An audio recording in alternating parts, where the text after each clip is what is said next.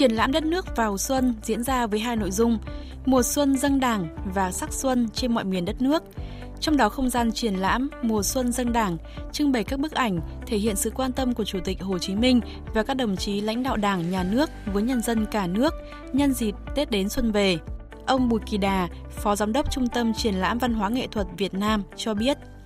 Ờ, triển lãm giới thiệu gần 200 hình ảnh với những nội dung ờ, chủ đề ờ, đất nước vào xuân Thứ nhất là hình ảnh và thư chúc Tết của Chủ tịch Hồ Chí Minh à, đối với ờ, đồng bào và chiến sĩ cả nước thì năm nào thì ờ, Chủ tịch Hồ Chí Minh cũng có ờ, các cái bài thơ về chúc Tết cho đồng bào và chiến sĩ cả nước.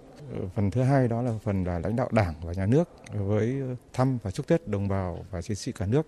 Ở phần này thì chúng tôi cũng muốn giới thiệu về quan điểm của Đảng ta đối với tất cả mọi người dân Việt Nam là đều có Tết và không ai bị bỏ lại phía sau.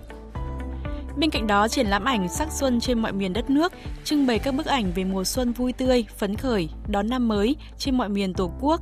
với các nghi lễ, lễ hội, phong tục tập quán, hoạt động đón Tết đặc trưng của đồng bào các dân tộc thiểu số Việt Nam, cùng không khí đón xuân của nhân dân các vùng biên giới, cán bộ chiến sĩ vùng biển đảo. Triển lãm cũng giới thiệu chủ đề Xuân quê hương là hình ảnh đồng bào ta sinh sống tại các quốc gia, vùng lãnh thổ trên thế giới cùng hướng về đất nước, về quê đón Tết. Triển lãm ảnh đất nước vào xuân mở cửa tự do đến ngày 30 tháng 3 năm 2022.